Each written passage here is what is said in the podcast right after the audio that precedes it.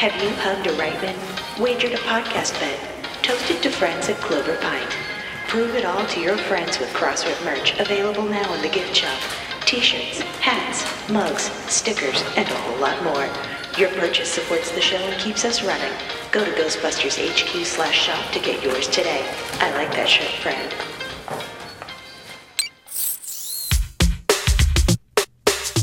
This week on the program, it's Vontae Mack, no matter what. That's right, it's draft day here on the Crossrip. We've got Ross May from the Reitman for the Job uh, podcast. He is here. He's got this wonderful idea, and if you didn't hear it on his podcast, he's let us uh, run it on our feed this week uh, to uh, to draft the original cast from the original Ghostbusters using anybody from any time period. It's a very fun thought experiment. Stay tuned.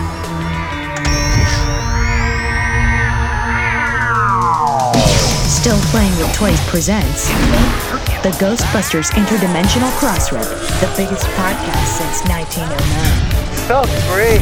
News, interviews, and commentary on everything Ghostbusters. Are you the key Here are your hosts, Troy Benjamin and Chris Stewart. You know, it's just occurred to me we really haven't had a completely successful test of this equipment. Oh, we have fun. Can you guys feel it? Do you, do you feel that in the air? Well, it's summertime, so it's probably very hot wherever you are, or raining, the monsoon season for a lot of people anyway. But hey, how's it going? It's Troy. Welcome to the Crossrip. Uh, this is a very fun episode. Uh, as I mentioned at the top of the show, we are joined by Ross May, who is the uh, host, uh, writer, researcher, all around good guy of Reitman for the Job. If you have not heard his podcast, you got to go check it out. He does this really deep dive on the historical uh, facts and fiction and the making of uh, all of your favorite Ivan, all of your favorite Ivan Reitman. Can you tell me I haven't recorded in a while? Favorite Ivan Reitman uh, films, and uh, he he reached out to Chris and I with this awesome idea uh, where he wanted to recast the original Ghostbusters characters, our, our favorites, you know, Ray, Peter, Egon Winston, Janine, Walter Peck, Louis Tully, Dana Barrett, and uh, he said we could use any any time period, any actors, very fun stuff. So, um, without any further ado, I am going to turn it over to Ross. But I do again encourage you to check out his Reitman for the Job podcast because it is wonderful. It is, if you listen to it on your way to work, you feel like you just got a master course in Ivan Reitman 101. It's so good. Uh, so here we go. Here's Ross. Welcome, everyone. I'm Ross May, and I host a podcast called Reitman for the Job, where I talk about Ivan Reitman's films. And today I've got two very special guests, if you'd introduce yourselves. Uh, yes, this is uh, Mr. Troy Benjamin, and on the line with us is Mr. Chris Stewart from the Ghostbusters Interdimensional Crossrip podcast. And we are huge fans of Reitman for the job, so this is uh, pretty awesome. I'll let Chris speak for himself, but I just wanted to do the, the ramp up there. That's you know, it's it's the it's just me. It's the salesman in me. It's the Bassomatic guy in me. Um, sorry, Chris. Uh, everything you said, only Esquire. I demand to be Chris Stewart Esquire. What are you, Bill S. Preston? That is Yeah. that is that is perfect. Thank you guys for coming on. And um, before we get started, I wanted to ask, how excited are you for the Ivan Reitman produced film Space Jam: A New Legacy? It's coming. It, is he getting a producer credit? here. I didn't I didn't know that he's getting a producer credit on it this time around again too. it it could be wrong. I checked IMDb, which is often wrong, and they it lists him as an executive producer, which I can understand because yeah. he was because he did he produce or executive producer both the first film. But anyway, but so so it makes sense that he would be an executive producer on the new one. Wow. Well, hey, now I'm even more excited Yeah. about it. I didn't know that Ivan had even a small hand in it. So, yeah. Yeah, I think uh, it doesn't matter if I'm excited or not. I'm pretty sure it's going to end up uh, a, a Thomas pick at some point for family movie. Well, especially night, if it's so on the hbo I'm gonna end Max, up seeing it one right? way or another. You just watch watch it on the HBO Max one night and be good to go. Yeah, right. So there you go. We're Canadian. We don't have HBO. Oh, you don't? I didn't know. You can get HBO content through. We've got Crave. yeah, I think so. And I probably show up know, I know Shaw's uh, on-demand app that you can get on your phone if you you have a Shaw cable account. HBO's on there as well, so I think that must be through Crave or something. But no, we don't. We don't technically watch HBO. We watch whatever Canadian cable network uh, drop the money to pay for to it. to buy, to, yeah, to buy it off funny. HBO Yeah. so we could see it. Yeah. we will not mess out on Space Jam 2. But anyway, I'll I'll get us going on this. Um uh, thank you for coming on. Last year I did a lot of research on the production of Ghostbusters, which you guys are both very familiar with as well. And that naturally got me into the rumors and the facts of casting that did not happen on the movie. Things like Eddie Murphy maybe being in the film, John Belushi before he died, John Candy. And that got my wheels turning and i wanted i, I created a game the ghostbusters fantasy draft which i will explain to the listeners right now imagine if you will it's 1983 we have a script from dan Aykroyd and harold ramis but something went wrong in the contracts they didn't get the, the good contract that they did in real life and someone at columbia pictures says we're going to recast pretty much this whole thing all of you guys are out and so uh, the game for all three of us is to each come up with the best possible alternate cast for Ghostbusters that you and other people would want to see. And uh, I will explain the brief rules really quickly. So, Ghostbusters Fantasy Draft, we must each come up with an entirely new cast, except uh, you can keep one actor from the real movie. So I'm saying if you just gotta have Bill Murray, then you can keep Bill Murray. But by the way, you can also put him into a different role. You could make him the Louis Tully character if you really wanted to. You could do anything. Um, Mhm. Also, just to make it easier on all, on all of us, I'm saying that we have time machines, so we can cast any actor from any time, from the present, from the p- way in the past. if you guys, if you always wanted Abbott and Costello to meet Gozer, Abbott and Costello can now meet Gozer, like they like they met Frankenstein. I like that it's it was really nice of you to to say to make it easier on us you can have a time machine when we haven't even started but I'll, i'm just gonna to hip you to it i took a sledgehammer and i smashed the time machine and started creating artificial additional rules for myself Ooh, in terms okay. of casting so uh although now that now that i'm thinking about it it would be really fun to do this again but just pick a different time period like say they made ghostbusters yeah. in the 70s who would you cast if they made it in the 50s who that would, would be you good. cast I saw one time uh, someone uh, put together a YouTube video of um, the Avengers, as in the Marvel Avengers, if it was um, the 1960s, and they did things Yes. such as Diana Rigg as uh, Black Widow, which makes you know perfect sense. That that perfect sense yeah. So and she was already Avenger anyway. So but anyway, so yeah. So people have had fun doing that things. On my final note, um, just a thing to make clear to listeners and I joked to you guys already, in a move that I'm sure will not bother any fan anywhere at all, uh, we do not need to adhere to gender lines. So Dana Barrett could become Dan Barrett. And by the way, for people out there, if that does annoy any of you out there, the idea of switching gender roles uh, for these characters, here's something I want you to think about Alien.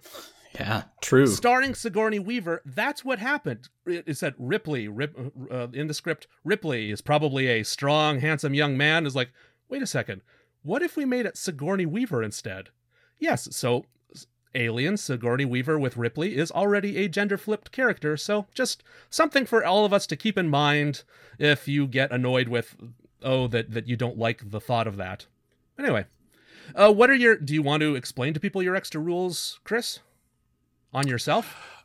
Uh no, that was mostly mostly it. And actually, I'm not even sure if it's an extra rule because I like being mean to myself so much as there's something about mixing and matching out of time that just doesn't Right, sit right with yeah. me. I don't know if it.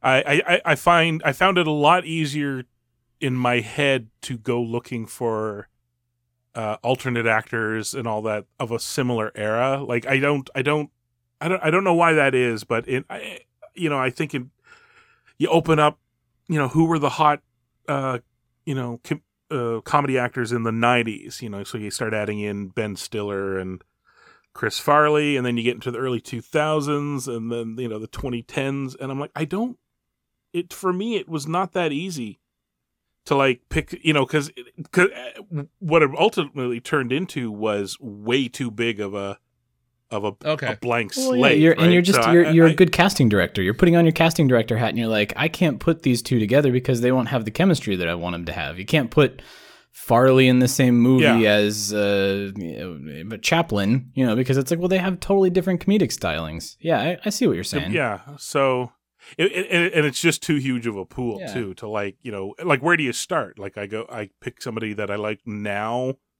and then expand my brain out like thirty years or forty years, or you opened it up to Abbott and Costello. Like that's, whew, that's pushing you know eighty years uh, of of comedy actors. I'm like, Well, the other thing that I found myself doing is I would put the actor in in on my list, but I would I would specify what like kind of era or what year that particular actor. Oh. That's sort of naturally part of this too. Yeah, that you can, if you need to, you can sort of specify uh, this person is in their 40s, they're younger. Aha. You, you can you with the time machine, you can play around with that. Yeah. Yeah. Yeah, I guess technically, then if you look at it that way, I've kind of that's kind of what I did, or without even thinking about it. You you actually thought it through. For me, I'm picking people that now that I think about it, do have a career outside of the 80s. But what I was doing was thinking of them in terms of the 80s. I don't think I picked anybody Yeah. earlier than eight, 1980, and I don't think anybody goes past like 88. Kind of did the same, but it just happens naturally. I almost Yeah. did the same. Yeah. Yeah. So we can fight over the same I actors. love it. I love it. Okay. Well, then, but the, the the one drawback there is, and you brought it up that we could gender swap and all that. The trouble is, is I got to the end of it, or you know, halfway into it, and realized that by constraining myself to people that I was familiar with in movies from the '80s, I was all fully prepared to, oh, uh, you know, maybe do some gender swapping, and hey, maybe uh, I can diversify the cast a bit. That'll be fun. And then realize that by looking at movies in the '80s, which were mostly male dominated and not super diverse, I I just kind of hooped myself. Like it was it was, it was no longer a straightforward process to like uh, you know very easy to draw from funny white guy uh, pool in the 80s than it is to you know it's a slightly smaller uh, funny uh, white woman and then everybody else it's like oh man this is this is gonna take some research so I don't know I like my list but I I think maybe I'd go back and and tweak my rules a bit if I had a second chance but let's I, I am I don't sure know let's see how it, it'll it'll be interesting. It'll be neat to see.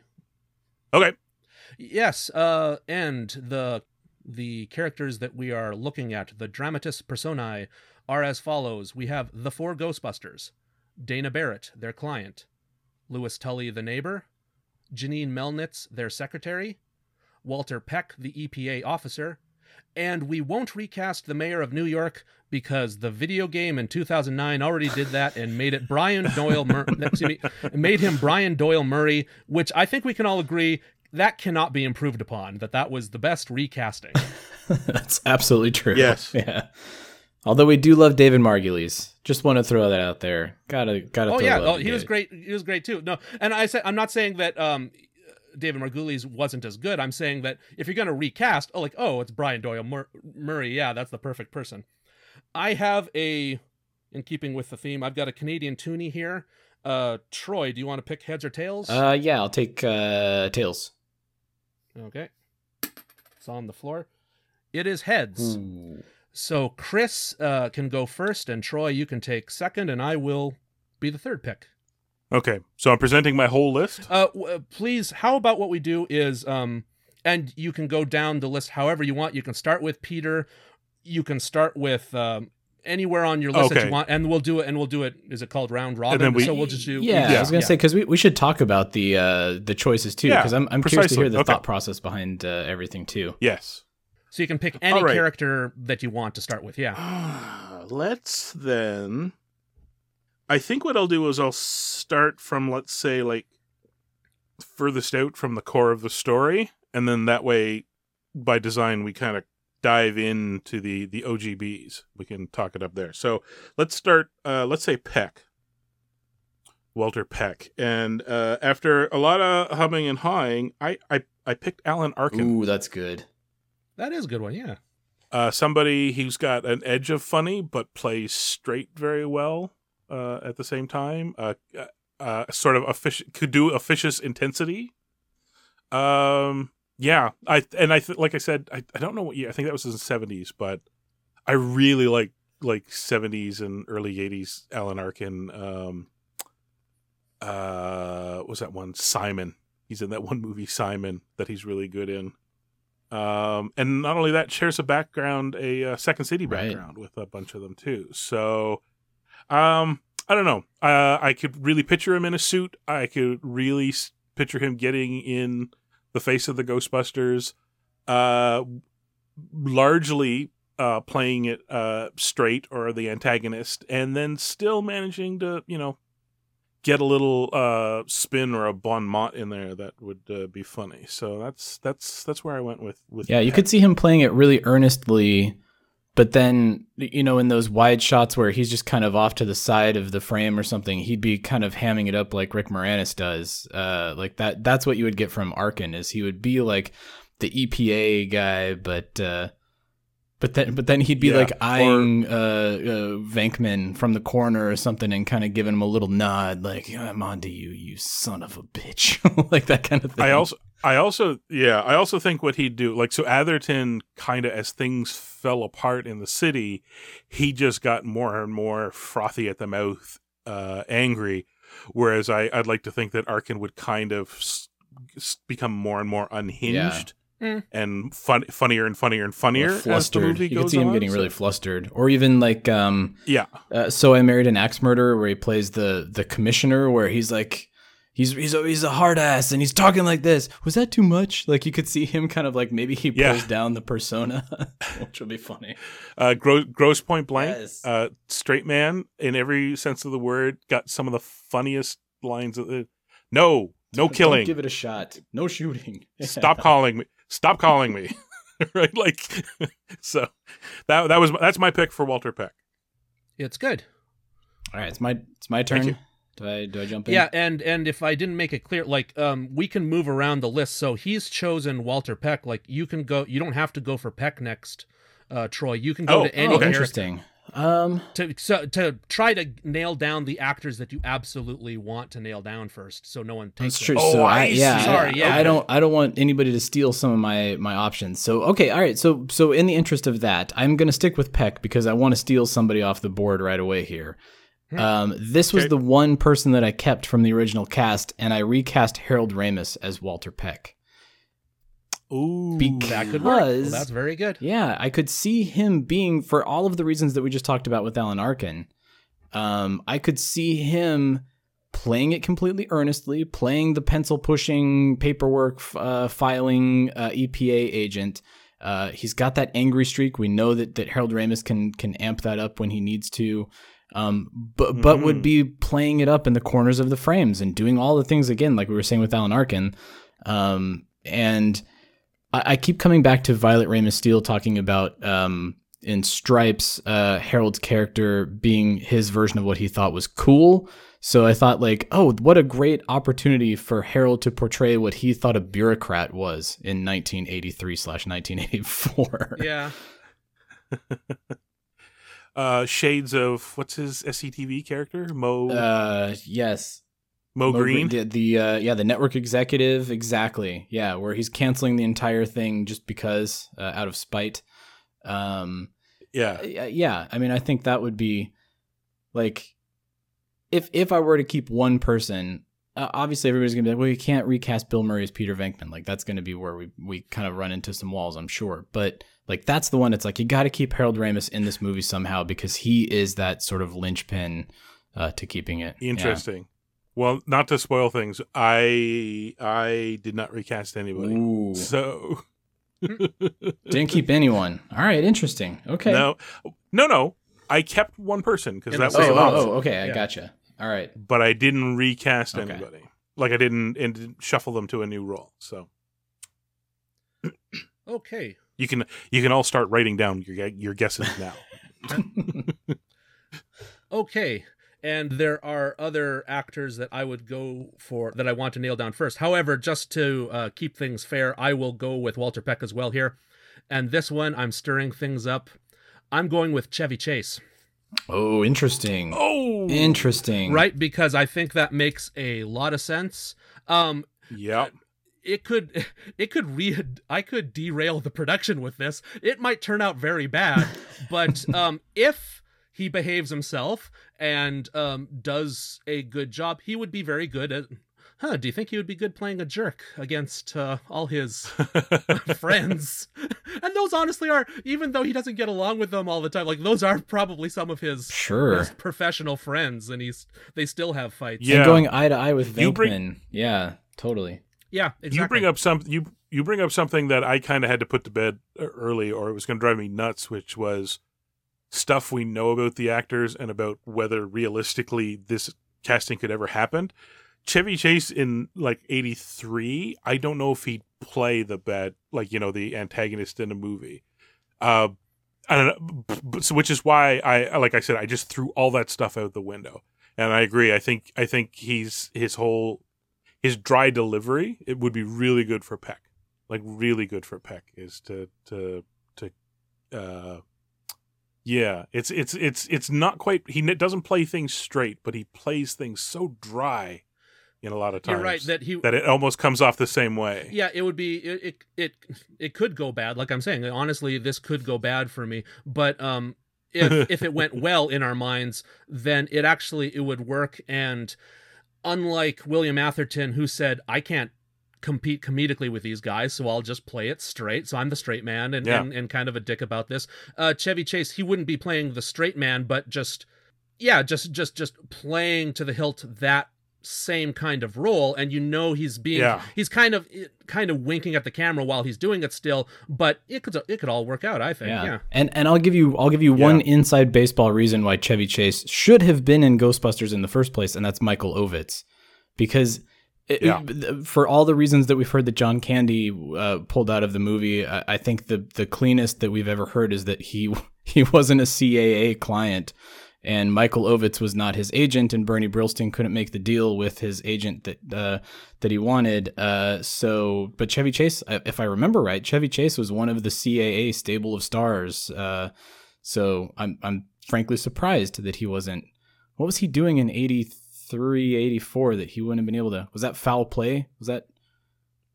I don't remember. anyway, sorry. i haven't seen enough of his Su- stuff but, yeah, but that's the Chevy that's Chase. But yeah, uh, yeah, yeah, that's the story with Chevy Chase all the time. We we got to move on, I know, but that's the story with him all the time. That is it ensemble piece or is it or am I the star? And if he's not the star, then he's way less interested. But it would have been smart for him to know you should try playing with other people, but he didn't. Yeah.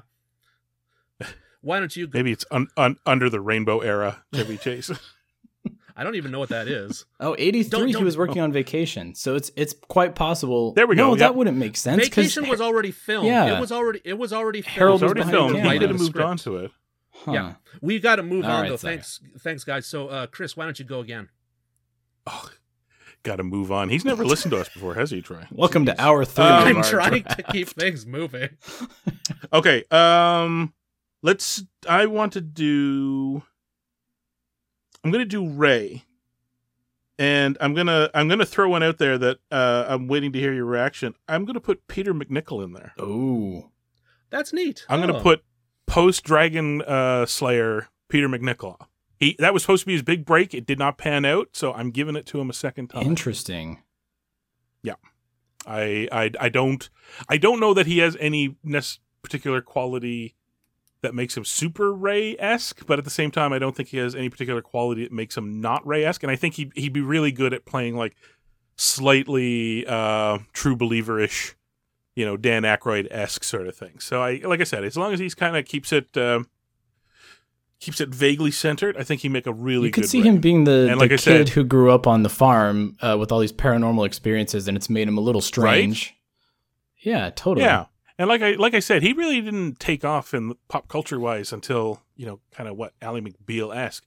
But yeah, everybody kind of forgets that you know he was he had uh yeah Dragon Slayer was I don't know it just kind of he disappeared for a while. So I'm I'm putting him back in. I'm gonna make him my Ray, and I like the the the old uh, Ghostbusters 2 switcheroo. That's good, yeah. So.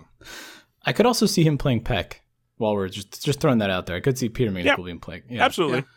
Um, all right. Well, I will. Uh, I'll I'll stick to the trend here. I'll I'll also do Okay. Ray, and Oh man, I didn't think that any of these people would still be on the board, so I got to pick.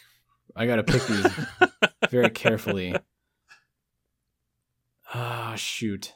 All right, I When in when in doubt, just say Burt Reynolds and walk away. Yeah, it's funny because it's a big hat. Um, I I I'm gonna go on a limb. I'm gonna do this. Uh, young Gene Wilder. Uh, pre uh, Oh, yeah ni- Okay. uh late Like- late seventies, pre nineties Gene Wilder. Popeye Doyle. Yeah, Wilder? I mean, uh, um, uh, shoot, the movie that he did with Gilda Radner, where they're in the hunt, hunt is it Haunted Honeymoon?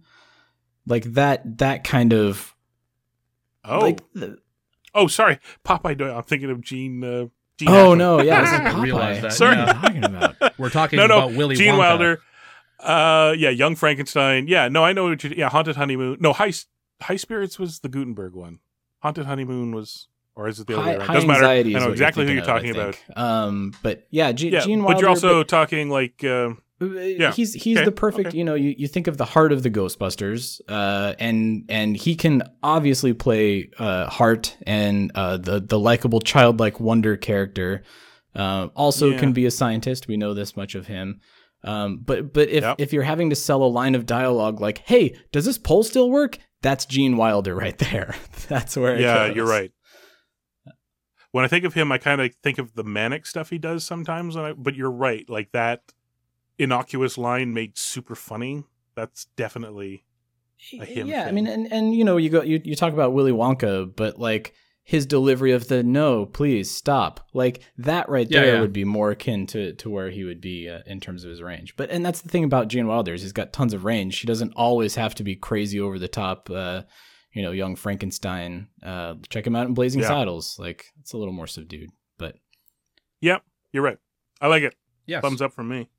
Okay, I'll keep the trend. Uh, Ray Stantz. Um, I am pulling into the future here, um, and I'm gender switching to another Ghostbuster.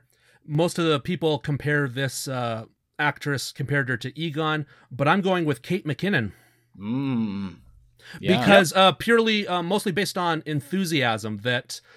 uh, She's the sciency person in the new Ghostbusters that uh, so a lot of people compared her to Egon plus some some hair going on, but uh, just the enthusiasm about hey we're doing this now like like I saw a lot of like oh that's comparable to Ray I thought so I'm gonna go with uh, Kate McKinnon Yeah, and she doesn't have to be quite as eccentric as she was as Holtzmann. She can, sh- she's more than capable of playing yeah, a it's- you know know grounded role. Yeah, yes Yeah, so absolutely. she's not Holtzmann this time she is Ray uh, probably with R A E Stantz and uh, something sim- you know you know similar to that character yeah but just with a lot of enthusiasm yeah oh, that's really good. I like That's it. It's really good.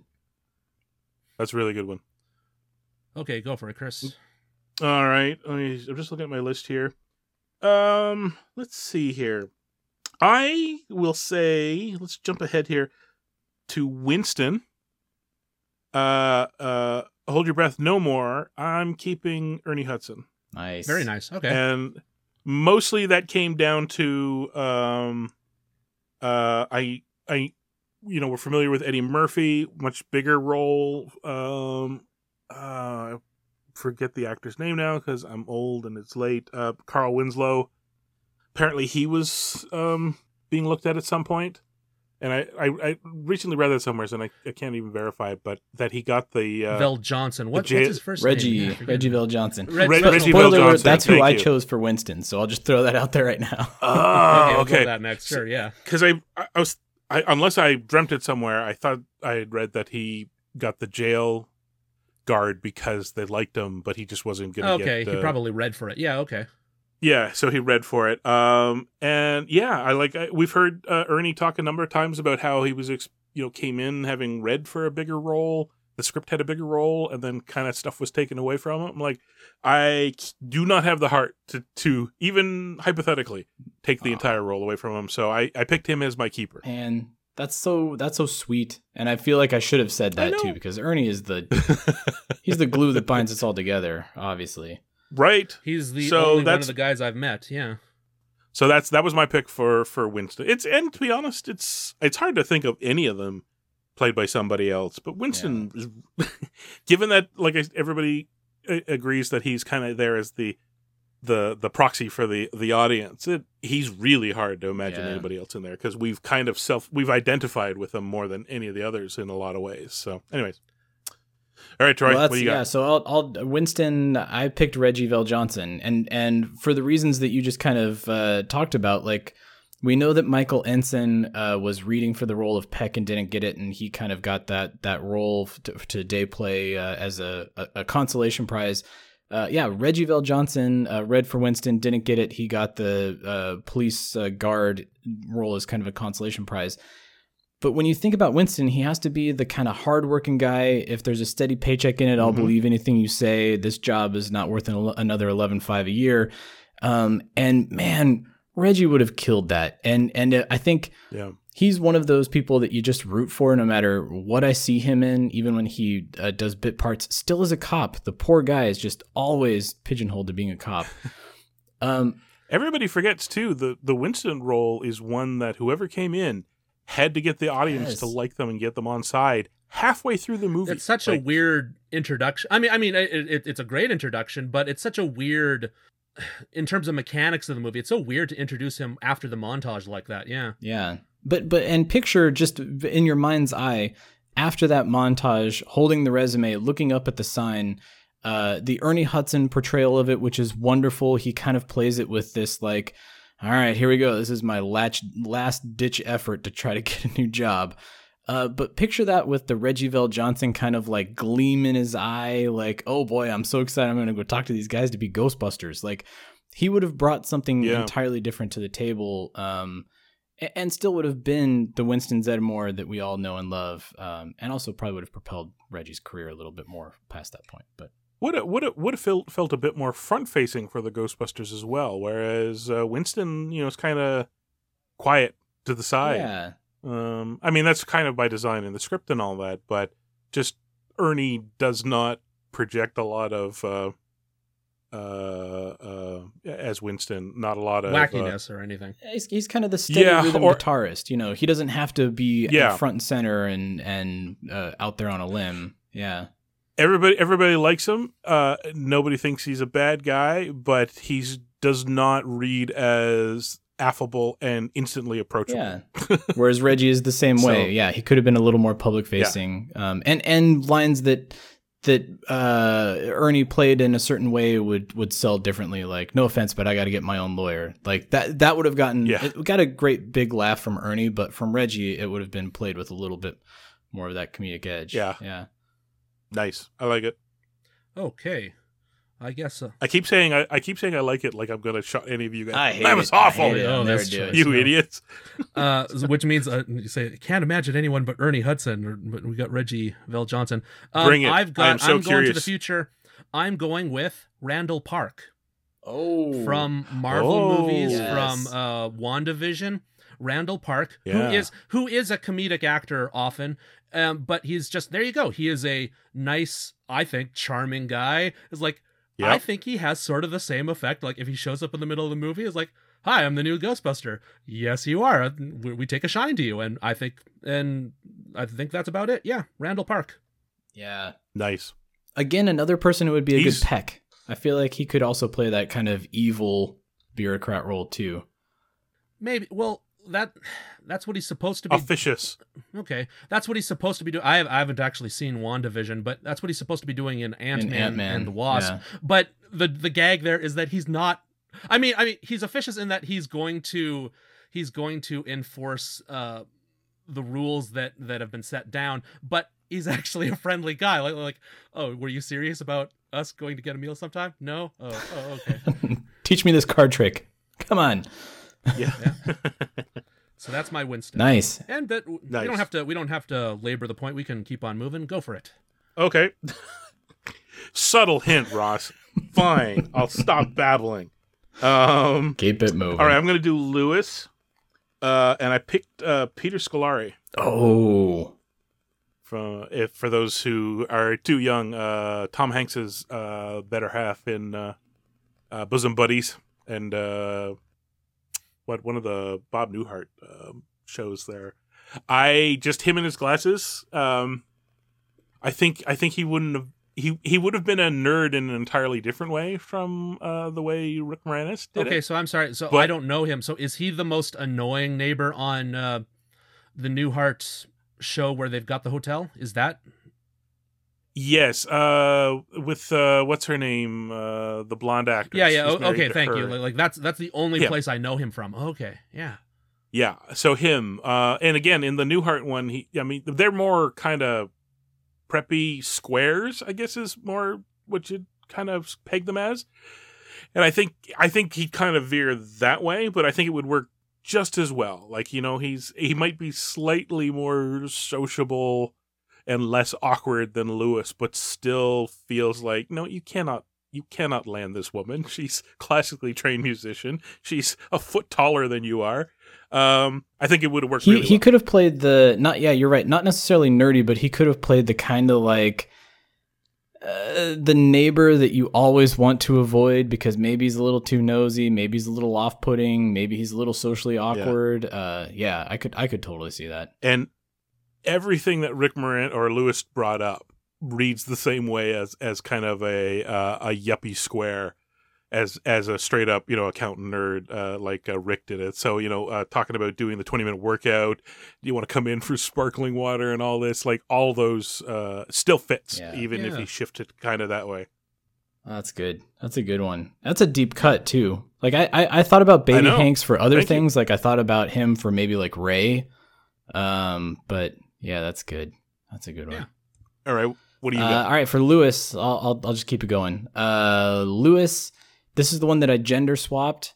Um, but I also made this choice because I knew how much that Rick Moranis put into the Louis Tully role that made it what it was. So I had to I had to find somebody who did a lot of heavy lifting to make the role as like meaty and comedic and funny as I thought it would be.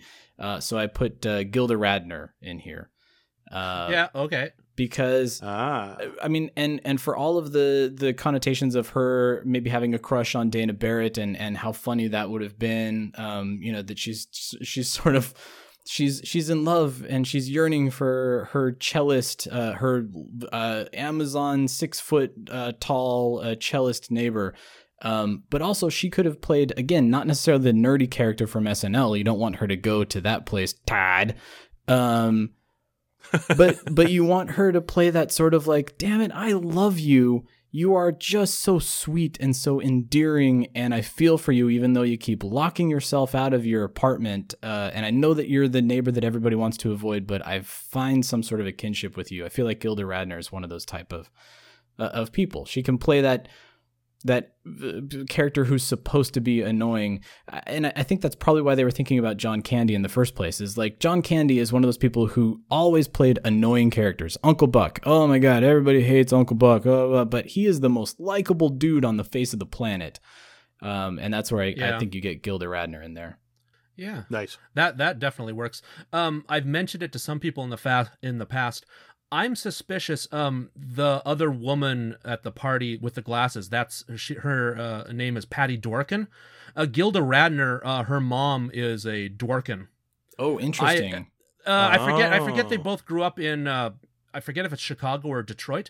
I'm suspicious that Patty Dworkin and Gilda Radner might have been, even if second cousins or something. Like, how many Dworkins uh, were there in, say, like the 1950s in one city? Oh my god! And also makes a whole lot of sense because her one line, she kind of plays it with that SNL nerd character, kind of like Yeah. that same accent and I same affectation. What, I forget what uh, comedy. I don't think she was in Groundlings or anything, but I I forget what Interesting. what uh, comedy school that Patty Dworkin went to too. Yeah, but so that that is my pet theory, and I'd just like to someday meet anyone who has any familiarity with Gilda Radner or the late uh, Patty Dworkin has also passed away. That that I'm I'm suspicious that they might have been related. Yeah, ask ask Alan Zweibel. He's pretty he's pretty receptive on social media and especially about Gilda stuff. Like you could ask, like, hey, did was she related to uh to uh to a Dworkin Okay. that, that got work on Ghostbusters? And I bet he would know. Yeah, that's awesome. yeah. Okay, Learn I something every day. Yeah, I will go with. Oh, so we're talking Louis Tully, and I've got to keep him. I'm going with Rick Moranis.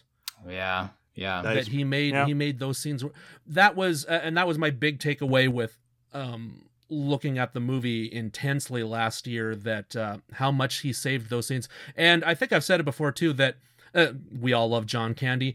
I'm I'm of the opinion that um, Ivan Reitman, I think, is a little bit unfair when he says, "Oh, John Candy didn't understand the material. He was going for. He was talking about having uh, big German shepherds." The thing about that is, is that well, because the gags were supposed to be there, there, and it's just comes down to one line with, "Okay, who brought the dogs?"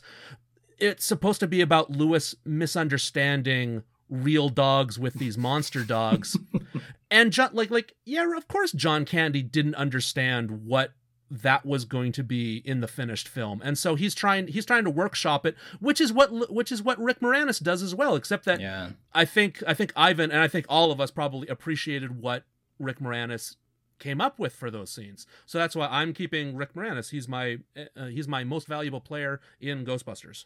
There you go. Agreed. 100% agreed. Okay. Um actually it's funny now that we're going through this, I realized when you asked me what my self-imposed rules were, the one I forgot to mention was I deliberately left out everybody who was on uh, we've heard thus far were potentially on the board to have been, so you know Walken, Christopher Lloyd, Yeah. a whole uh, Steve Guttenberg. I left them all out. I just I was kind of like these are all and uh, unfortunately yeah, they all uh, uh, Jeff Goldblum like yeah, these Yeah, are all Michael fine Keaton. guys in the Yeah. 80s. Michael Yeah. Keaton. I actually wrote him down, and then that's when I kind of put that in, in place. I realized wasn't he actually Yeah. up for it? And then yeah, so um, so to that end, I am going to go with uh Peter, and I actually out of everybody deliberately picked for Peter and Dana because I think the the two actors I picked could go toe to toe. Um, so much so that I think you could actually. I'm, I'm kind of retroactive, actively uh, doing this, but I, if I think about it, I think you could almost flip them in the roles, and it would still keep working. But um, no, actually, it works slightly better this way. But anyways, for Peter, I picked uh, John Larroquette. Oh, Okay, interesting. All right. Yeah, well, you uh, a little bit of Yeah. smarm, uh, sarcasm, Ego. uh, Yeah. ego. Um, I think, uh, yeah, I think uh, early '80s John Larroquette would uh, fit in there quite nicely as the. Uh, it's he's an easy one too because frankly, I keep talking about it. The the uh, I was second say sight you movie. you just want to come to second sight somehow. Everything always relates back to second sight with Chris, and I love it. Anyway, sorry. Go ahead. but he but he's well yeah he kind of fills the uh well no actually he was kind of a believer in that one but the point is i can easily believe him filling all the same qualities that bill murray uh kind of uh brought to uh, peter venkman and uh and you know do that uh well this is all nonsense uh, and then at the end real oh it's not all Yeah. nonsense um so you know I I mean, all you have to do is is kind of picture him in your head from Night Court, and you're you're dialed down. From television is kind of television. John Larroquette is pretty hyped up. Movie uh, John Larroquette uh, dialed down. Uh, West Wing, John Yeah. Larroquette in the West Wing. Not that age, but that. Uh, yeah. Anyways, that's my pick. I I, I like John Larroquette as well. It's kind of fun. Like I feel like John Larroquette always wanted to have the career that Bill Murray did, and I think Bill Murray always wanted the career that John Larroquette had, kind of. That does sound I- right. Yeah. yeah, exactly. So that's my pick for Peter Venkman. That's pretty good. That's pretty good. Um, all right. Well, so Peter, I uh, I chose Bronson Pinchot just so that I could talk about Second Sight with Chris, but I'm gonna scratch that out. um, you're Thank welcome. Was no very nice problem. Uh, no, so for Peter, I uh, I chose Jason Sudeikis, and the the the Ah. hardest problem that I had in doing this exercise was in my in my non-existent spare time many years ago. I was trying to figure out if they ever rebooted Ghostbusters. This was pre 2016 Paul Feig movie. Like, who would they cast in these roles to play these characters? Sort of like the Star Trek uh, J.J. Abrams 2009 you know who who do I get to replace William Shatner who is both uh you know able to embody that but also kind of evoke the same mannerisms and the same personalities and, and things like that. And so when I did that, I came up with all of these people. I'm like, oh, that's perfect. Oh, that's the perfect person. And I, it, I, I had to stop myself from just putting that cast in here. but but Sudeikis is one of those who I always keep coming back to, and I know now everybody's in love with Ted Lasso. Thank you, Chris, for turning me on to the show. I should have listened to you years Mhm. ago. Um, but yeah, everybody kind of sees him as that sort of uh, happy-go-lucky, aw shucks, you know, that type of person. But before that, he was always playing like the cool character on SNL. He was always kind of playing those Bill Murray roles where he just shows up and he's, you know, the, the sees himself in a spotlight in in a room. Um, and also in the "What's Up with That" sketches, would just show up in a red tracksuit and uh, Start dancing. Start dancing. Um, but so yeah, so Sudeikis, and uh, because of that, that's why I scratched out Bill Hader for Ray, and you know it goes down the line. Um, but uh, yeah, that's my choice. What do you got, Ross? There you go.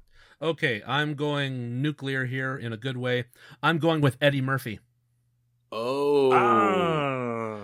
because, and I'm suspicious that if he had been in the movie, that the people com- they compare him to Winston. I don't think he was ever intended to be the everyman, that sort of thing. I No. I think he was intended to be the star and the ladies' man, and uh, the he has a he has a different energy from Bill Murray, faster and uh, cooler and uh, less weird often. But otherwise, you can definitely see him like no, he is trying to woo the uh, Dana character, and he's trying to make Ghostbusters a success, and he's thinks that by talking his way through every situation that he can become a success. And so I'm going with Eddie Murphy. fancies himself a celebrity. Nice. You could see Eddie Murphy do it. Like that's kind of you, you see him playing those roles where it's like yeah, Axel Foley, where he's just like the the detective, or I'm sorry, the Detroit cop, um, who doesn't assume anything when he comes to Beverly Hills, uh, and and doesn't want that celebrity. But yeah, you could see him being that type of person where it's like, hey, I'm a Ghostbuster. That's right. You want an autograph? Totally. Here you go. Yeah. Yeah.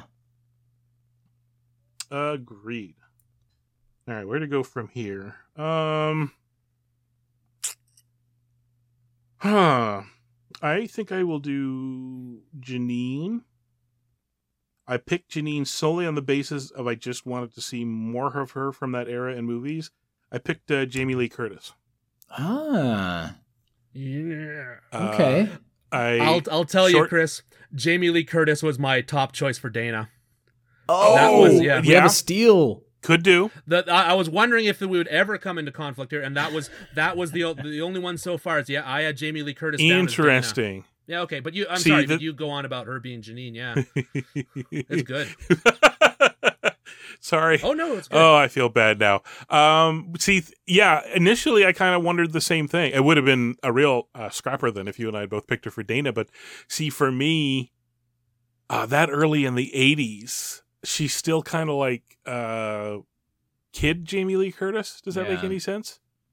Uh, compared to True Lies, uh, more sophisticated, uh, you know, more grown up Jamie Lee Curtis. Hmm. So kind of, I like I said, I I will never make any apology for trying to get uh, young Jamie Lee Curtis into more uh, movies, uh, real or otherwise. Um, yeah, I just I some of it might have to do with the short haircut. Like she's always had that Janine '80s uh, cut, even back then, right? Like post post Halloween, she lost it, and you know, perfect and um, trading places and all that sort of thing. She had that same shortcut, Yeah. cut. Um, and I'm trying to think. One of those movies, she m- kind of in my head must have had '80s glasses too. So she she really uh, kind of gave the same impression. Um, I don't think she'd be quite so New York, but I think uh, I think she's just as brassy in her own way. Yeah. So I think uh, I think it would work. Uh, that, and like I said, more Jamie Lee Curtis, never a bad Yeah. thing. So oh yeah. Yeah, definitely, definitely not with the the thick New York accent, but you could see her being that sort of like the, the her character in Trading Places, 100. percent Yeah. Yeah. Oh yeah. Oh, I'll do a. a, a sorry, interrupt with a tangent. Um, have you guys seen? we the the director's not so great now, but um, Cabin in the Woods. Have either of you guys seen that movie? Yes, Yeah. Oh yeah. And the surprise at the end is that it's uh, Sigourney Weaver is the boss in charge of everything. I always felt, which I Mhm. thought she was a, she did a great job, uh, a very good choice. I think she should have been the second choice. I think Jamie Lee Curtis should have been the boss in that movie Yeah. Because because she is more of a scream queen Right. than uh, Sigourney Weaver.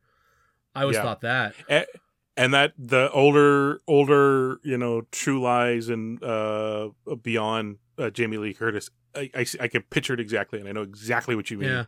and I agree one hundred percent. Thank you. I needed the world to know this. But anyway, yes. I'm sorry I interrupted you, Troy. No, that's okay. I agreed so much that I hit my pop screen. Um, yeah. Okay. So I'll, let's just keep it going. Uh, so Janine, um, I I kind of struggled with Janine because Janine is such a specific character to Annie Potts and the way that Annie Potts portrayed her, where you want somebody who you can see falling in love with Egon, um, who enjoys racquetball, uh, loves to read um it kind of gets disgruntled with her job about midway through when you need to hire more help um so that's why i went with uh catherine o'hara because i was like Okay. Ah, I, I need I need somebody in there who, especially and not you know uh, Moira uh, uh, from Schitt's Creek, uh, uh, Catherine O'Hara, but sort of SCTV era uh, Catherine O'Hara, who maybe comes into the job as as like oh I'm gonna get this secretarial job and it's gonna be a good thing for me for now, uh, and then immediately realizes it is not what she thought it was, and just kind of takes that turn and, and becomes that that person. And I could see her her kind of turning on a dime like that, but. Um, yeah, it was tough because I also had a couple backups in here in case Catherine O'Hara came off the board for something else, and it's it's so tough. She's she's a tough one. She it's kind of like the reasons Yeah. that you said Ross for for Louis. Like you got to keep Rick Mm. Moranis. Like that is just one where I feel like if that is not Annie Potts, that doesn't turn into Janine Melnitz. It's a totally different Okay. character, totally different person. But I'm sorry, but I think I've got one choice, and I think you guys are gonna go, "Oh!" when when you hear my choice. For Janine, I've got Carrie Fisher. Uh, you're right. uh, You win. All right, stop. The, Now- the again, exercise is over. You win. I'm sorry, maybe not. You can tell why I came up with this game. I can't. Uh, I've got. I'm gonna rig the game. Um, maybe maybe she wouldn't be as New York. Maybe she would be just as good as Annie Potts, but that's what I'm thinking. I think she would be just as good as Annie Potts because when you see um her interactions with uh um even with Tom Hanks and the Burbs, sort Right. of li- like you know they, they love each other, but she's kind of needling him about like like well I want you to don't you want to go out do something else i don't want you to bother the neighbors but in star wars and uh, especially in the first movie just her uh, her jibes at harrison ford like doing that to the peter venkman character and then turning around and just being sweet on egon like i think so i'm going with carrie fisher Yeah, that's so she would be good. great and you could see her Yeah. her pull, turning on the anger, but it's still charming when she's angry and quipping back at Venkman, and it's still charming. And yeah, that's good. the funny part is if you think of her in When Harry Met Sally, Yep. she's very close. Mm. Very New York, uh, same short haircut, and Very yeah, brash. A lot very, of the same. Yeah. Yeah. yeah, yeah. I can really. That's a good one. That's also, really I'm good one. surprised that that didn't happen, knowing her relationship with everybody in that movie. But I guess maybe at that point there were some personal. uh might be per- well oh yeah because and then also um there so it's just a year after return of the jedi and it could be a combination of maybe she's less interested in doing another working more and then also but i know in empire and, Re- and return of the jedi that she was um had some substance problems then Yeah, she was not, and and I know that I- Aykroyd uh, and uh, with with the whole Belushi thing, yeah, that makes sense. But hey, uh, anyway, that would have been perfect. Good choice, man. That's a really good. well, i think pick, we're all yeah. doing good here but yeah we, there's only two roles left Uh, all right, so I'm gonna leave Egon to last. I don't think mine's gonna be a major revelation when I get there, but I just kind of like the idea of leaving Egon the last. Um, so that leaves Dana, and I am um, picking Lesley Ann Warren. Ah, i'm sorry i don't know you- who that is Uh, have you seen Clue? Unfortunately, no. I know everyone loves Clue, and I need to see Clue sometime. Uh, that's the only one that I could really point to. She she's been a lot of other stuff. She's very funny. Um, Is she the maid she- in Clue, or No, no, no. She played uh, Miss Scarlet. Um, so she can do uh, it, um, over you know, super confident. She can do uh, classy. Like you could, she could really read in much the same way that Sigourney Weaver did, which is uh, beautiful, uh, highly educated uh, musician. Unlike uh, Sigourney Weaver, and this is not a knock on Sigourney Weaver at all. Um, Sigourney Weaver very much played. Um, what does she call it? Uh, Dandridge, help me out here with the Marx Brothers. Who's the- Uh, um, yes. Yeah, I- shoot. late and old. Okay, but yeah. uh, the the Marx Brothers' favorite uh, foil, I can't remember her name now, and people are screaming at their uh, As often at their happens, iPods, yeah. whatever. Um, she even said that's uh, Dorothy. Ah, anyways, I'll figure it out later. It- I'll wake up in the middle of the night screaming. Um, and uh, she said uh, Sigourney Weaver's often said that that's uh, what she saw herself as, as playing this, uh, you know, um, the the straight person that all the Marx Brothers were kind of fawning over and and being wacky around sort of thing. Lesley Ann Warren will still fit that, but again, I think she has just a uh, a tad more oomph for stuff like uh, you're more like a game show Yeah. host and stuff like that. Stuff that read funny because Sigourney Weaver was playing it straight, read it straight, uh, and it came off really funny in that way. Lesley Ann Warren, I think, uh, uh, be able to kind of um, kind of put some extra spins on that. And I I, I apologize, Ross, that you uh, like I said, if you go um. I don't know. Hit YouTube. I'll look up. But yeah, but sorry, but clue- the other that I'm just not familiar with. But um, um Margaret Dumont. I just looked it Margaret up. Dumont. Thank you. Yeah, yeah. Margaret It's on the tip Dumont. of my tongue too. Thank goodness. Uh, yeah. So basically, she's she's not really a, a Margaret Dumont uh character, but uh, yeah, she's um, like I say, you see her in Clue, and yeah, you'll you'll see what I mean. That yeah. she she she's She was Yeah. also in one of my Anyways. favorite Columbo episodes. She's she's the one that's in the hypnotist uh, one with George Hamilton, right? I'm pretty There you sure go. that's her. Yeah, yeah, yeah. Um, I'm trying to think of anything else that she might have been in that people she was would know, in but, uh, uh, uh, one of the Mel- she was in Life Stinks with Mel Brooks. Um, yeah, okay. oh man, she pops mean, up. she's- She's, she's in been- she's in everything. Yeah, you'll once you see her, Ross, you'll be like, oh yeah, I've seen you in Oh, yeah, her. things. Yeah. Uh, um, Yes, I am. I'm looking on my phone now. Like, yeah, I've, I've seen her in things, but just she's she's very much a whatever the the the the female equivalent of a hey it's that guy Yeah. uh, in Hollywood she's she's been at it for ages and it's still working. you know like she pops up her. all the time in like Yep. the TV and stuff. Yeah.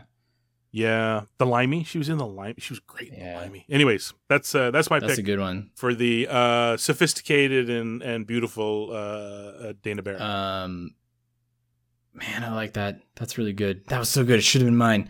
Uh, so, so for Dana, uh, Dana was another one that I kind of struggled with because yeah, you you want her to be that Dumont type, um, who's a good foil for the comedic elements, but also just doesn't feel like a damsel in distress. And when you go to like '80s um, lead actresses, they all like everybody always kind of got typecast into certain things. You had your uh, certain roles that everybody was always being, you know, kind of shoehorned into. Um, and I, it's probably because I've been watching Raiders of the Lost Ark over and over and over Uh, this week. But I chose know Karen going. Allen because uh huh uh, Karen Allen was always a great foil for all of the characters that she had to, to deal with. She had to deal with the larger than life uh, Indiana Jones, uh, Scrooged. Uh, she holds her own with Lumpy. Um, Yep. You know, I, I feel like, and she's just one of those likable people that you could understand is a New York musician playing the cello, living in uh, Central Park West um, and this crazy thing happens to her, and there you go.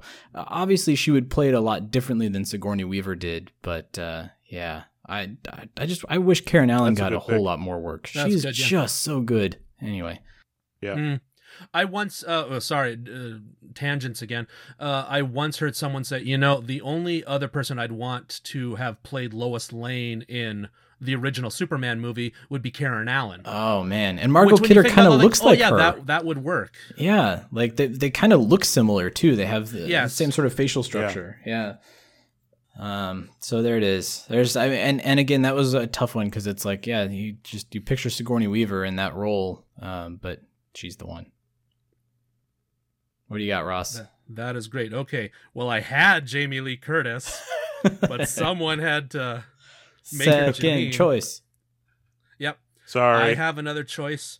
Um, I want. I was sort of focusing on um, Janine. I want someone. Uh, excuse me. I, I want uh, Dana. I want someone sophisticated, someone who uh, you are not going to be able to romance in one date. You're you're gonna have to really prove yourself to her that uh, that you are worth her time. So I thought of Angela Bassett. Ah. Um, people uh, uh black panthers the queen the mother all and years before Yeah. that for another columbia picture uh boys in the hood she's in Boys in that Hood. Tina And- Turner, right? Didn't she play Tina Turner in uh, What's Love Yeah. Got to Do with It? probably right i haven't Yeah. seen that but yeah uh, uh, my uh, uh, uh, partners at work, we we've known each other for a long, long time, and for a, a chunk of time prior to them actually making an X Men movie, we always thought she'd make the perfect Yeah. storm. Yes. and, and, Yeah. Ah, the Uh, for the perfect longest time, we're like, if they ever make the X Men movie, she's got to be Storm. Uh, yeah, she'd be fantastic. well she ended up in marvel there you go she's in a different marvel role but yeah She got- she Yeah. she got there in the end, Yeah. but yeah, but she was always like if you when you're doing dream casting, uh, like comic book nerds used to do before you know the internet came along and everybody got spoiled and they just fight about this stuff. we we were all like, yeah, Angela Bassett would be because she was in um was it Strange Days? I think that's what cemented Yeah. it. She was in Strange Days, and we all went, "Oh my god, please get that X Men movie off the ground and put her in it." Anyways, uh, yeah, Another person that I feel I would guess- make a good peck. Like Angela Bassett Yes, in that you're role. right. Yeah. you're right yeah Yep. It's just going to be my go to from this point forward. Good choice. They'd make a good peck. Sorry. I what I like is that we've got several alternates for Peck, and that's Yeah, it. really for totally. Peck, Mm. we've, we've come up with. Um, all right, back to me. Last Yeah, uh, do last it. character, we're Take us there, sketch. uh, Doctor Egon Spengler. I did a lot of humming and hawing. Uh, it got tough because that is the one role that we've heard a lot about who they were going after, uh, which took a lot of really good actors off the board. Uh, Christopher Lloyd, I think. What I, I don't know how real it is, but they were talking about Christopher Walken and all that. Hmm. I'm like, oh, Jeff Goldblum. He was actually, uh, anyways. Um, in the end, I, it may have to do with the fact that I think once you put glasses on him, he could pass for uh, Harold Ramis's brother. I picked uh, David Naughton from um, uh, American Werewolf in London. Oh. okay Oh, really? Okay. Yeah. I could see that. Um, yeah, that was that was my pick. Uh, just because he reads an American Werewolf uh, in London and a bunch of other stuff I've seen him in. He comes off very close to Harold Ramis in Stripes, if that makes any Yeah. sense. I'm looking at pictures Uh, of him today and and um it's conceivable that he could have been related to harold ramis you sort of think yeah Right. yeah. And if you think think back to American Werewolf in London, he had the kind of that's uh, uh, kind of like the the dark uh, tangle of hair that kind of uh, could be styled high, get some glasses on him and all that. Um, I don't know. I just always kind of liked him too, and you know, it's not. It was always kind of a dry part sort of thing, and I think actually he would have done uh, um, very well, like much the same way that uh, Harold Ramis did, uh, playing like the the straight man, The sort of scientist who gets emotionless. Spock character. Yeah. Yeah, and but then every once in a while, you know, uh, give a little uh, peek behind the mask, that uh, sort of thing. So uh, I don't know. I I just like I said, that was a tough one. I went back and forth. Who's on my? I mean, I had Peter Riegert on there. Oh, that would have been interesting. um, yeah. but in the end, I went I went with David. So that was my pick for Egon. Um, well, it's good. I'm glad to hear that I'm not the only one that struggled with Egon too. Like I saved Egon for last when I was doing the list because uh, you know it's kind of kind of hurts. But um, it, uh, Another another reason that it's a yeah, problem. Yeah. Um, and and I I had written down Tim Curry and I had underlined Tim Curry and I'm like I'm gonna go with Tim Curry and then I had that weird Uh-huh. notion, Chris, that he was on that list of people with Christopher Lloyd and Christopher Walken and who uh, 10 million other people and I feel like I pulled Tim Curry out of that Maybe. weird the the recesses of my brain that had memorized that from somewhere um Uh, yeah, he would have fit at that time I think frame. I think he was on that well. casting sheet. So I scratched him out, and I went with my tried and true uh, from my fan recasting for the reboot, uh, Stephen Colbert, uh, because oh, okay. pre uh, pre uh, late show Colbert, pre uh, Colbert Report, um, but you know that that young Stephen Colbert that showed up on the Daily Show, uh, you put him in that. Um, that that emotionless Spock role, and I think he shines. I think he could still do it today, to be completely honest, because he's he's just that great of an actor. But he's now become the talk show host, and everybody sees him that way. Uh, so that's yeah. But yeah, Tim Tim Curry would have been a whole lot of fun. Like if if he was Yeah. on that casting list, like I. I would love to see an audition reel or something, even though it probably never happened because Harold was on it from the start. But hmm Yeah, that is a good one. And All right, Ross, ends with ends home. with me. Um, when I'm thinking of Egon, I mean, you are right that uh, Harold Ramis is so specific in the way he plays that, um, because he's not he because he, he he's a nerd, but he's not the dweeby uh weakling sort of nerd that you you'd think of in other movies or cartoons or something. Um, when I'm thinking of Egon, I'm thinking of maybe looking for a shorthand to show that someone is intelligent, which often gets you to English actors. Yeah, I don't know, like, like yeah, just like suddenly. Well, of course I'm. Of course I've studied at Oxford. I'm an English actor I'm with a. British. Yeah. Yeah, ex- exactly. That does it. And I went with Jeremy Irons. Oh, yeah. Yeah. Yeah, young Jeremy Who is- Irons, hundred who is- percent. Yeah, yeah. Who i i he is almost exactly. Uh, I think he's uh, two years older than Bill Murray. Um, yeah, that that he is not the most comedic actor, but he can definitely he can do that as well. And that, yeah, he's been. Uh, he had he had my favorite comedic moment in that uh Justice League movie where he f- if either of you have seen it he fusses over Wonder Woman making tea like you're doing it wrong no, no just let me do it okay that is Uh, what I'm so here he for did make a good Alfred. I, I'll give Justice League Yeah. that. He was a great Alfred. Yeah. he was my favorite part in the movie. Yeah. Anyway, uh, uh, so I'm going with Jeremy Irons for the the cerebral Egon. oh, I love it. I can see it. Yeah, and could and could see him see playing socially awkward. Uh, you know, print is dead. Like just throwing that out there, and it just kills And the be another- conversation. Yeah, and he'd be another fun one for um any. And I'm not saying just my um Carrie Fisher Janine, but for any Janine to um um have googly eyes over to and then have Jeremy Irons just sort of what? Uh, oh, okay. Yeah, well, especially Yeah. young Jeremy Irons had the like chiseled jaw, and yeah, Mm. totally. Um, I'm gonna fangirl out over Jeremy Irons now. Um, Ross, would it would you be cool if we kind of go through uh our runner ups or like our crazy uh things that we wrote down and we're like, Let's talk about some of them briefly. yeah, sure. if you wouldn't mind. and then and then we'll list everyone just again for everyone uh what our what, What our our, choices picks were. were. But yeah. Um, I because I just I want to bounce these off you guys and just sort of see what you say. Like if you're like, oh my god, that's terrible, or if you're like, oh that's interesting. Uh, for Peter Venkman, Paul Newman, young Paul Newman. Hmm. He's Uh, definitely got the star power. I'm I'm interested. What made you think of Paul Newman for it? uh, Slapshot. His character in Slapshot that he's just the entrepreneur trying to make everything continue to Okay. to work. Um, Yeah. uh, you know, just sort of that, and again, like the the leading man, you see him playing that romantic uh, lead. But um, so yeah, that, that's, I was like, I don't know, I'm gonna throw that on there and see if they go like, ew. Uh, so that's that was one of them. uh, Ray Stantz, I put uh, Peter Falk going back to Columbo, Uh, young, young, Yeah. uh, early 1970s, late 1960s Peter Falk. Uh, because you He's see in him the music video. He's there. yeah, there he is. I mean, he's he's related to the Ghostbusters tangent tangentially. Yeah, yeah. Uh, what else did I have that was kind of crazy? Oh, Winston. I put John C. Reilly. I feel like he would he Huh, would kind of be that weird sort of like coming on on board and would have done something totally different with it.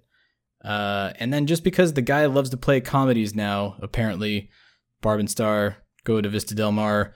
Uh, Andy Garcia as Peck, but young Andy Garcia.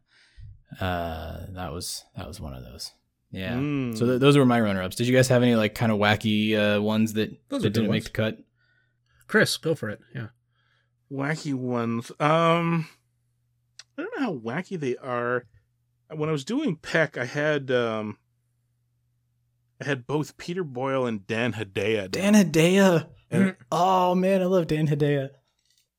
and I think they would have been fine. It's just they they their dark side got really kind of dark. I wasn't quite sure if it would be. I was gonna say Dan Hedaya would be like trying to kill the Ghostbusters. Uh, Yeah.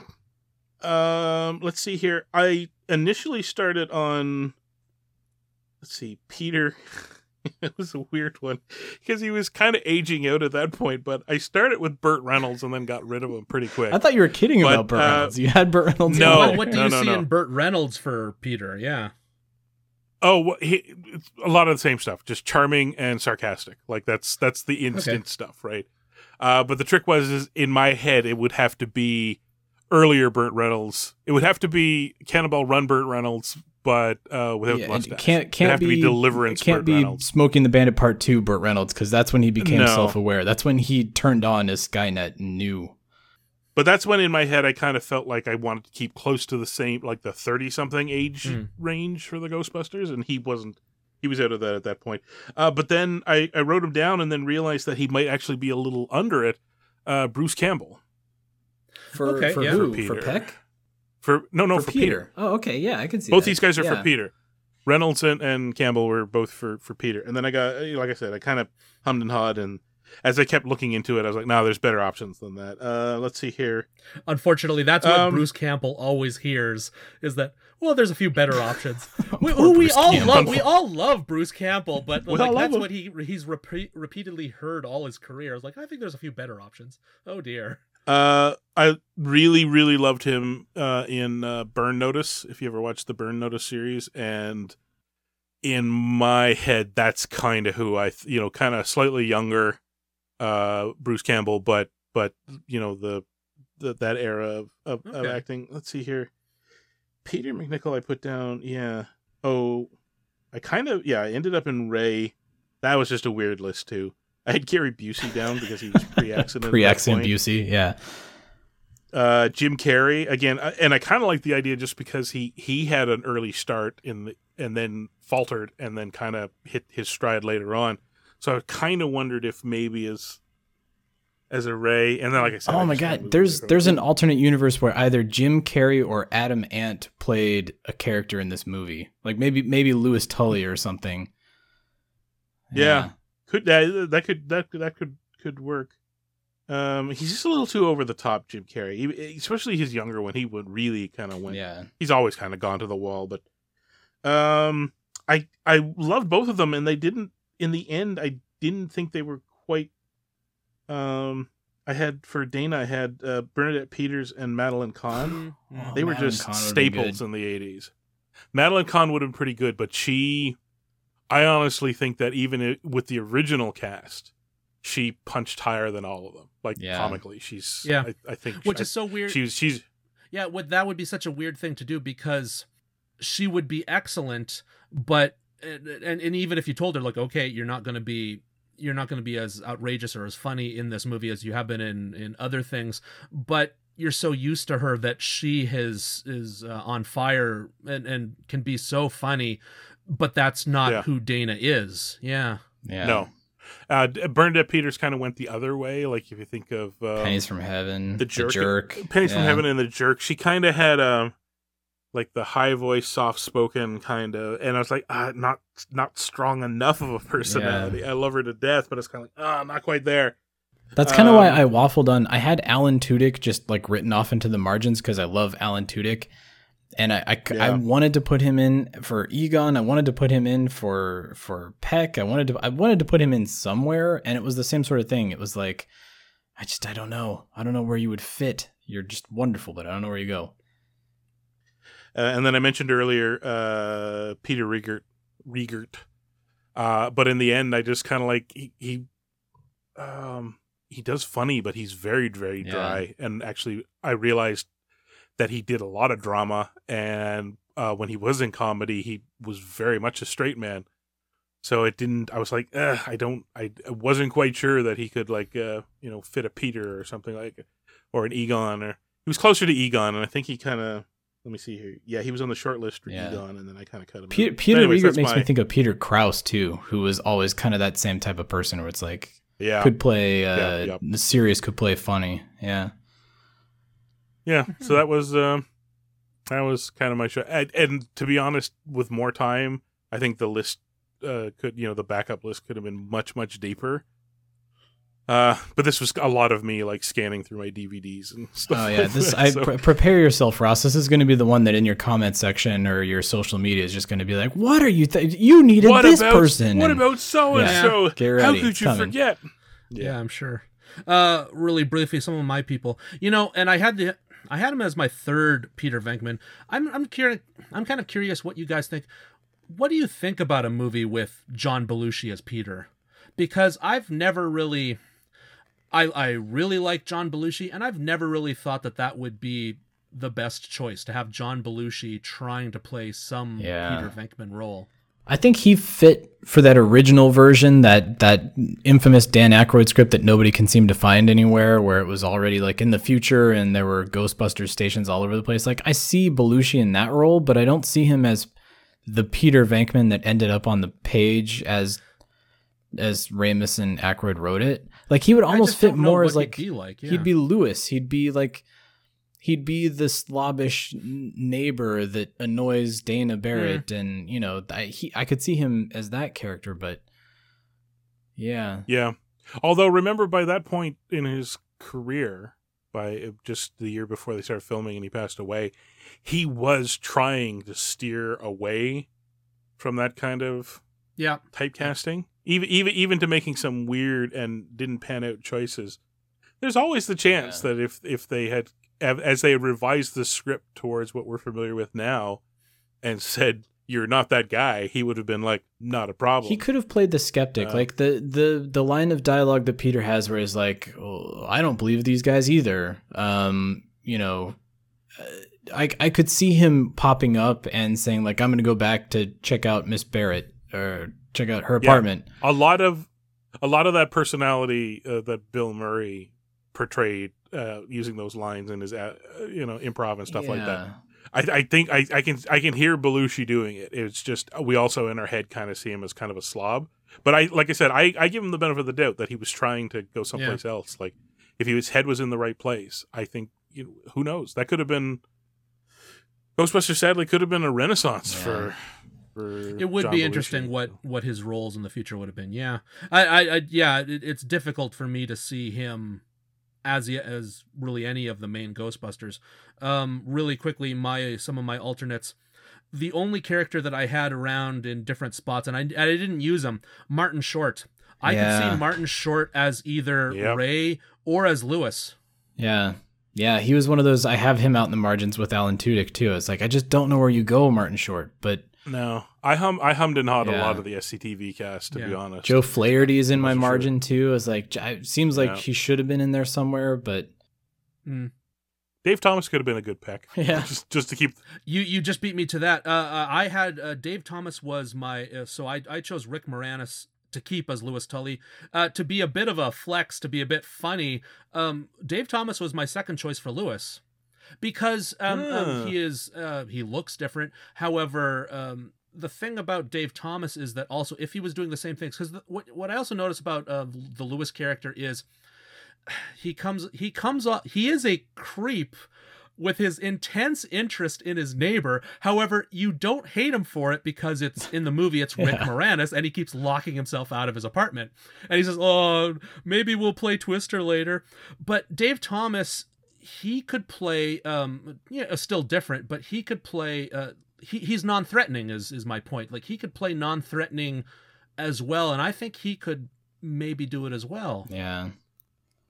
I would almost I would slot Eugene Levy in there then too. Like it would almost be that same sort of reason. Like he could be non-threatening, uh, but as the like, oh, just the happy-go-lucky neighbor. We're gonna play Parcheesi, like that kind of guy. Yeah. Yeah. Yeah. Yeah.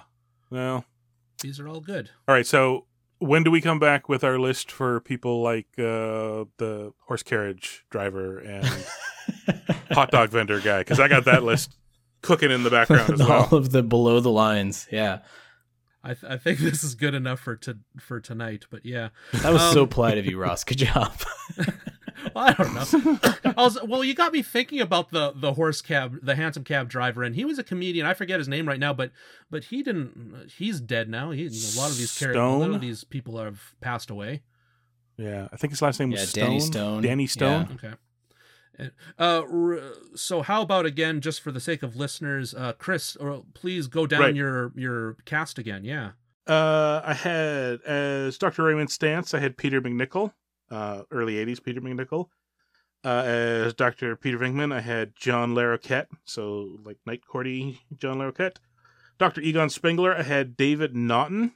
Uh, as Winston Zeddemore, I kept Ernie Hudson as my my my my my keeper. Uh, Lesley Ann Warren, I picked for Dana Barrett. Uh, Peter Scolari, I picked for Louis Tully. Jamie Lee Curtis, so that 80 early 80s era Jamie Lee Curtis as Janine, and uh, Alan Arkin uh, as uh, Walter Peck of the EPA. It sounds good. And Troy, do you have yours circled or listed down? Yes, coming soon to not a theater near you in In the, in the theater of the mind. Yes, uh, Peter Yeah. Venkman, Jason Sudeikis, Ray Stantz, Gene Wilder, Egon Spengler, Stephen Colbert, Winston Zeddemore, Reggie VelJohnson, Dana Barrett, Karen Allen, Louis Tully, Gilda Radner. We're gonna have to rename that character. Maybe Louis works for a female character. I don't know. We'll come back. to. Louise, right? Louise, Louise, Tully, I love it. Uh, Janine Melnitz, Catherine O'Hara, and Walter Peck, Harold Ramis. That is great. And my picks are Peter Venkman is played by Peter Venkman is eh, no, it's the other way around. Darn it. Eddie Mur- Eddie Murphy is Peter Venkman. Uh, Kate McKinnon is Ray Stantz. Jeremy Irons as Egon Spengler. Randall Park as Winston Zeddemore. Angela Bassett as Dana Barrett. Rick Moranis is staying as Louis Tully. Carrie Fisher is Janine Melnitz. And he, I guess I'll we'll fit him on the poster. Chevy Chase is Walter Peck. if you can fit the size 72 point font that his writer commands. Yes, yes. And Roddy McDowall as the horse carriage driver in Central Park. yes, I would do it. I'll I'll tell you guys what um what I'll do is that we are staggering um releasing this. We'll put this on um this audio on my podcast first. Everyone that is again Reitman for the job.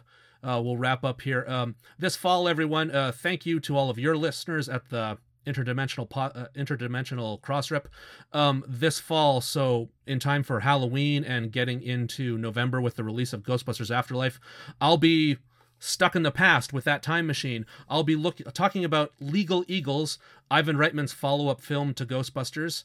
Um, it's Uh-huh. mo- it's mostly interesting for business decisions, which is a mm-hmm. very boring thing mm-hmm. for me to say, but it's honestly the truth. Is like, oh, everyone was making this this choice, even comedic choices. Like, oh, you thought because this was. y- y- you're following up on Ghostbusters and this is all makes money sense to you. Okay. Uh, but I'm talking about Legal Eagles. I'll be looking at Twins, which is a much more successful movie. Uh, guess uh, guess what, listeners? Uh, Twins, that is Ivan Reitman's second most successful film ever. Um, a little did a little bit better than Ghostbusters 2, by the way. Interesting. And yeah, and Hmm. wedged in between there on I'll be releasing on on Halloween the debut of a favorite cartoon of mine and many others, The Real Ghostbusters, and I'll be talking about many decisions that got that going. So that's Reitman for the job. What I will do, uh, thanks guys. Um, after so, at, so- it'll it'll make sense on Twitter. Some point after um, this audio goes up on my feed, I will. How about I'll put the lists as a Twitter poll, and people can uh, with with lists underneath of uh, what our choices are, and people can vote on who has Who wins? Not not the best, the least wrong. Who was the least wrong today in casting Ghostbusters? Oh man. and and and uh, um, people on Twitter, you can uh, chime in and let uh, let yourselves know if you think like, oh, here's here's an actor I was really thinking about for Peter or something. Like, let me know some of yours as well. Oh yeah, uh, on Twitter, I'm at Ross May Writer.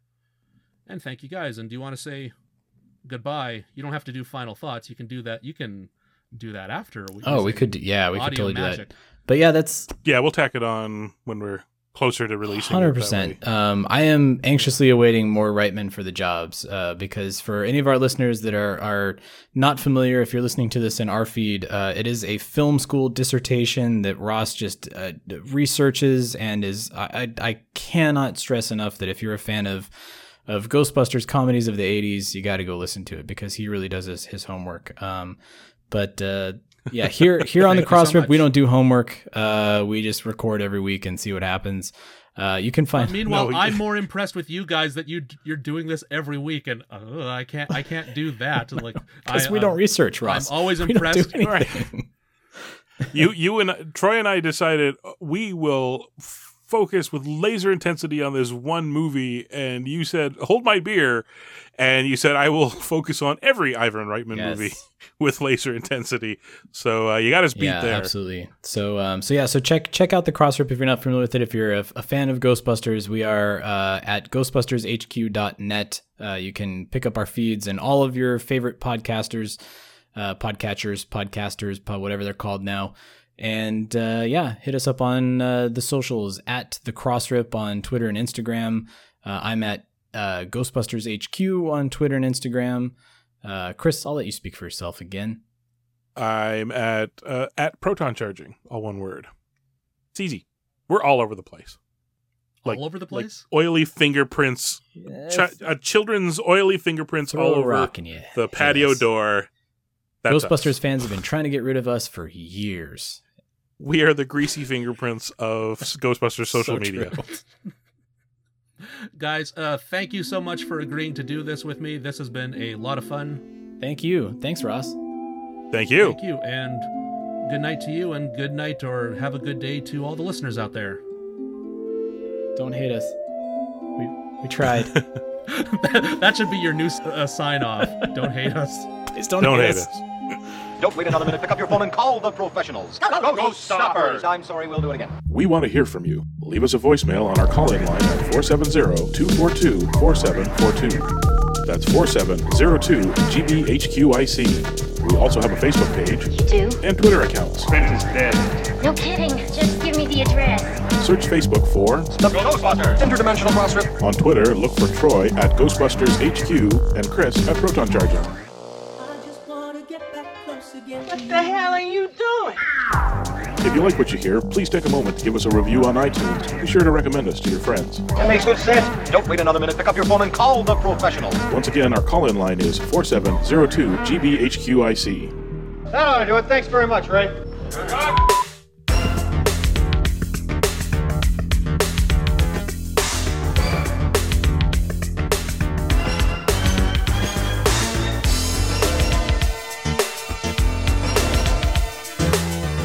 How stinking fun was that? Thanks, Ross, man. That was so much fun. I hope you guys all enjoyed listening to it as much as we had uh, making it. Uh, Ross actually had a poll up that uh, you could uh, vote on whose cast you liked the most. And I, I don't want to talk about the results of that poll, um, but I won by a landslide.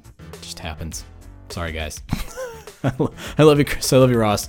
Uh, but I, I won handedly. I don't even. I don't even think. Let's see. What was the final? I'll pull it up while I talk to you guys here. But hey, so closing thoughts for this episode. This is quite literally the calm before the storm. Everybody. Um, I like I said. Could you feel it in the air at the beginning of this episode? Um, some stuff's about to go down. We all kind of know it. We all kind of feel it. Uh, I feel like a, a trailer, uh, some merch. We've got uh, Walmart is putting up all of the listings for all of the Fright Features figures. You know the um, the younger younger set audience uh, figures, and uh, man, it's it's it's so cool. Like I'm I'm so excited that this is about to happen. I'm so excited that we're about to be on that. We're like on the precipice of Ghostbusters Afterlife's release. Uh, even though it's only July, and November does seem like quite a ways away, especially given how long time seems to be at, at the moment. But uh, so yeah, so um, in the next couple weeks, we're gonna have so much fun. Uh, we have one more week where Chris is is taken off, um, but I have a feeling that he's gonna be coming back just in the nick of time. Uh, here's hoping that the the rumors are true, and we'll be talking about a trailer uh, right around the corner here. So. uh, stay tuned if you're if you're excited about Afterlife. I bet there's going to be a whole lot of fun programming in the cards for you here on the Crossrip. Uh, 78% of the voters voted for, for my Troy's Troop, is what Ross deemed them. It was uh, 78% for me, 22% for Chris, and Ross, uh, a big old goose egg. I'm so sorry, buddy. Uh, just couldn't. I don't think Ross sold himself well enough. I think I think I swayed the results by you know retweeting it on my personal account and stuff, and I, I think I, I messed that up. But uh, all wonderful choices. Uh, such a wonderful draft. Uh, it's it's in it's in the air because we've got the NHL draft that's happening this week. Uh, the Seattle Kraken it's so weird to think that there's yet another new NHL team joining the ranks. Uh, so we got the NHL draft, we got the NBA draft, uh, NFL I think already had their draft. I don't really follow the football draft that well, uh, but uh, here's here's the good old Ghostbusters draft, and we hope you all enjoyed it. And until next week, see you on the other side. Thanks for joining the Ghostbusters Interdimensional Crossrip. Visit us at protoncharging.com, ghostbustershq.net, and stillplayingwithtoys.net. That used to be one of my two favorite shows. Anything you're doing is bad. I just want to let you know that. We'd like to get a sample of your brain tissue. Next week, though, hairless pets. Weird.